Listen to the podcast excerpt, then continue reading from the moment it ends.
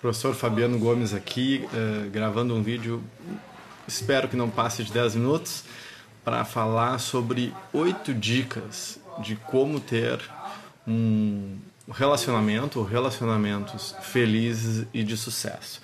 Segundo a ciência, você deve fazer uh, oito coisas, uh, são essas coisas que eu vou dizer uh, que a ciência dá suporte para que você tenha um relacionamento mais feliz. Eu, pessoalmente, sou casado há mais de 10 anos e feliz, e sei que não tem nenhuma pílula mágica.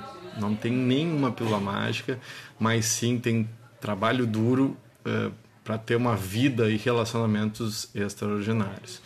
Uh, mesmo profissionais, eu sou professor, sou empreendedor, empresário, Uh, profissionais que estão sempre buscando evoluir na carreira, se transformar em pessoas melhores e que são muito focados no trabalho, podem sim ter relacionamentos uh, felizes e de sucesso. Né? Até porque uma coisa corrobora com a outra. Tem um grande estudo de Harvard mostrando que as pessoas que têm mais sucesso são as pessoas que têm bons relacionamentos. Ah, uma coisa bem importante para qualquer relacionamento, casamento, é que as pessoas envolvidas tenham e desenvolvam um mindset de crescimento. A referência sobre mindset vai estar no livro Mindset da Carol Dweck, uh, contrapondo mindset de crescimento e mindset fixo. Então fica aí já a dica de leitura, uh, porque quando as duas pessoas uh, se colocam na posição de aprender constantemente, tudo vai ficar mais fácil uh, mais fácil de ter sucesso e mais fácil de ser mais feliz. Bom, vamos lá, as oito dicas. A primeira uh, dica desse artigo que está lá na uh, inc.com é love hacking. Ah, tem um livro chamado The All or Nothing: How the Best Marriages Work. É um professor chamado Eli Finkel e ele uh, oferece vários tips, várias dicas de como evitar crises em relacionamentos, pra, pra principalmente para casais que não têm o luxo do tempo. Ou seja, não tem muito tempo junto, então tem que fazer o melhor com o tempo que tem. Então, a primeira dica, né, essa é dica número 1, um, love hacking. E a 1.1 é praticar a gratidão. Tá? Lembrar de dizer muito obrigado para o seu parceiro, para sua parceira. Uh, faz com que haja mais comprometimento nas relações. Coisa muito simples, mas que você pode praticar no dia a dia. Tá? E se você não consegue fazer espontaneamente, faça né, intencionalmente até que fique espontâneo e faça parte do seu jeito de ser. Segundo, né, que esse estudo do Eli Finkel traz, é tocar mais o parceiro e a parceira. Então, esse outro estudo mostra que parceiros que, demo, que demonstram uh, objetivamente mais afeto uns com os outros têm, se sentem mais seguros, desenvolvem mais confiança uns com, com os outros. Então a gente prescreve um relacionamento mais touchful. Uh, outro hack que ele uh, que o Finkel traz através dessa pesquisa é que você uh, se reúna com outros casais, que os americanos chamam de double dating. Né? Então, sai para jantar, para ir no cinema, para conversar com pessoas com afinidades como as de vocês. A terceira, 1.3, é celebrar uh, eventos positivos juntos, celebrar as promoções, as conquistas, celebrar as pequenas coisas, as pequenas conquistas do dia a dia e uh, trazer isso para para o âmbito do seio dos relacionamentos, porque isso traz benefícios fantásticos, não só para quem traz a notícia, mas para quem ouve. Então, olha que coisa interessante, independentemente se você é a quem conta a notícia, ou quem ouve, mas o deep listening ouve com vontade de ouvir, você também vai ser impactado de maneira muito feliz, gerando reforço nos laços de casamento.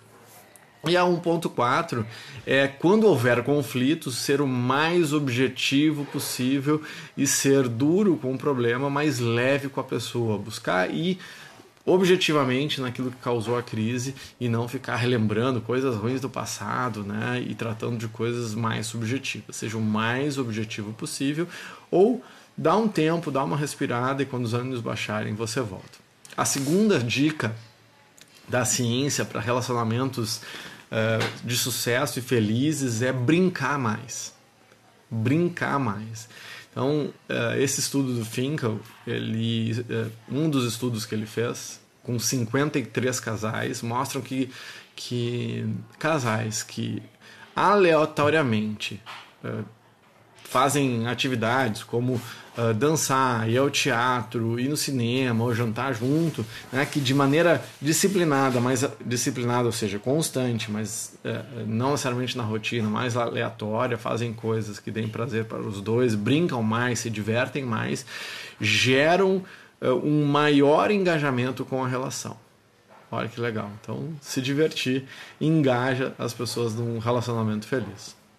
A terceira dica uh, da ciência é uh, não se ater à rotina quando se trata de hábitos sexuais, ou seja, mudar os hábitos com frequência, experimentar coisas novas, uh, porque o ser humano é criatura de hábito. Então as coisas, imagina, depois de 10 anos, 20 anos, você vai caindo no hábito, numa rotina enfadonha e isso pode acabar, inclusive, saindo do, do, do âmbito do relacionamento. Então, no, quando se tratar de sexo, busque não só ficar egocentrado, centrado naquilo que você gosta, mas ir ao encontro do que o seu parceiro ou sua parceira gosta e buscar se reinventar, buscar novas coisas.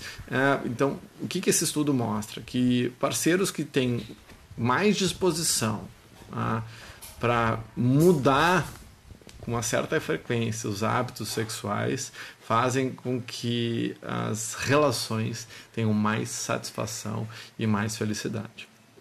A quarta dica é buscar ajuda, aconselhamento, e não necessariamente quando as coisas estão ruins.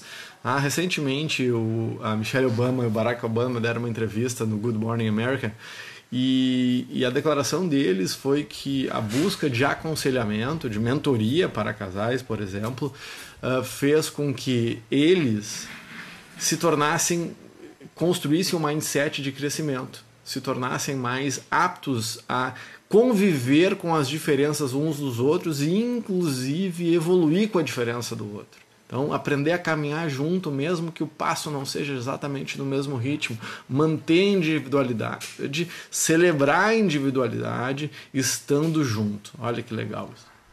A quinta dica é deixar o telefone de lado. Nós temos a mania, enquanto ser humanos, de valorizar mais quem está longe no mundo virtual do que uh, quem está perto e marcou uma reunião. Pode ser no casamento, pode ser no trabalho, pode ser com os amigos. Aí, em vez de você curtir aquela pessoa que disponibilizou o, seu, o tempo dela para estar perto de você, você não tira a fuça do celular e fica ali conectado.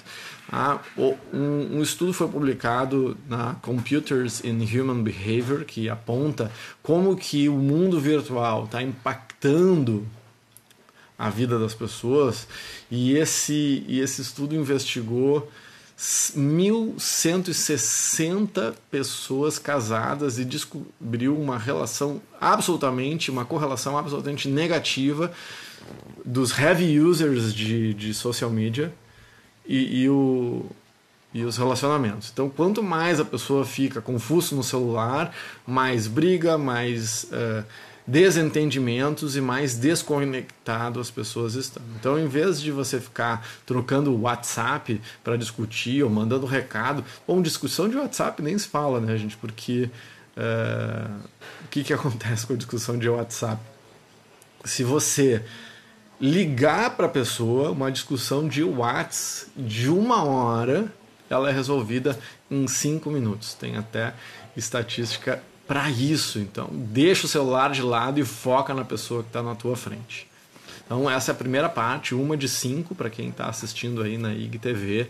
No, no, eu vou cortar o vídeo aqui para depois a gente seguir.